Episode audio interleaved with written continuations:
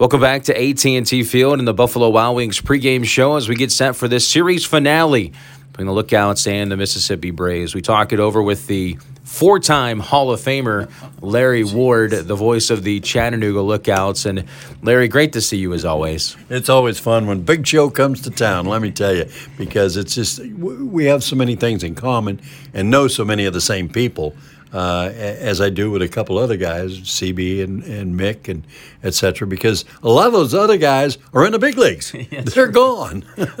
We're left here, and somehow you still put up with me. I don't know how you do it. You know, it's a habit. Maybe that's a, and it's a good habit, as a matter of fact. Like a rash, I just won't go away. You know.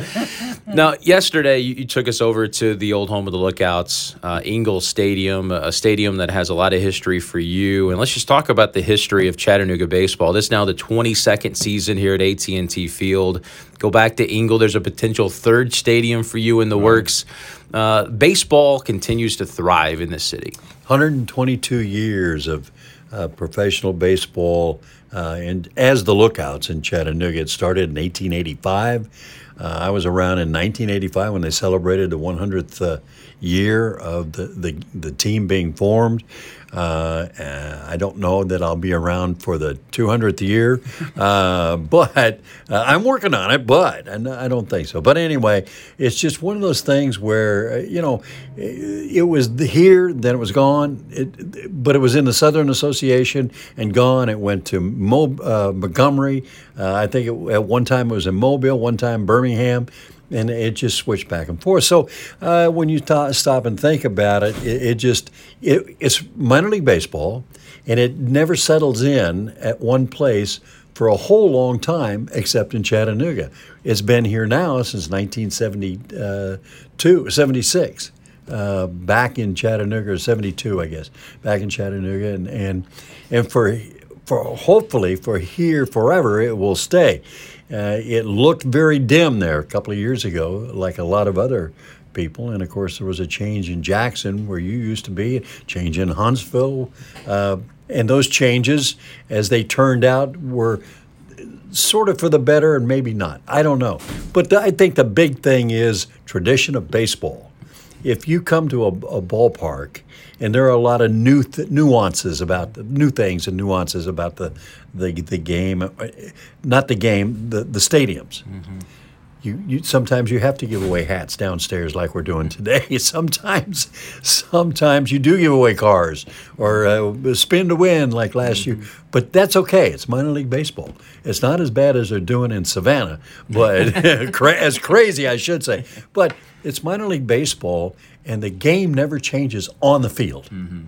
Players come, players go, but that's the whole point. The fans come to watch 5,600 the other night, yeah. uh, and they were cheering their hearts out, mm-hmm. um, and for their home team, obviously. And there were some Braves fans here now. Oh, they were dressed in Braves. You and a couple of I saw a trio of youngsters with a family uh, last night with a Braves top on mm-hmm. uh, and a tomahawk and the whole nine yards. So, but that's what makes it fun. Well, anytime the Braves come to town, we're obviously two hours from from Atlanta, and I saw someone with a, a Lookouts hat on and a Braves jersey on. yeah. You know that that's just the, the fun of the minor leagues. You can cheer for your hometown team, but also have allegiance to your, your major league team. That's that's absolutely correct. And I don't know how many people from Chattanooga go to Braves games. Uh, I know people do, and that's great because they get a chance to see their team, and the Braves are their team. It's kind of like in uh, the NFL, uh, Nashville is their team, not the Falcons, and uh, so it just goes on and on and on. And and and I think the first thing is people should enjoy themselves, regardless, one way or the other. You've been doing this over forty years we won't talk about age or anything like that, but the game has changed so much over the course of your career. What what gets you out of bed in the morning and makes you excited to come to the ballpark every day? Play ball. That's the only thing that does. Yes, you drag yourself out sometimes, but once you get going, you get that first cup of coffee, you get the dr- adrenaline flowing and the game notes going, and you just go, wow, I, I have another chance to do what I really love to do. And I have a chance to do it with a sport I really love to do it with.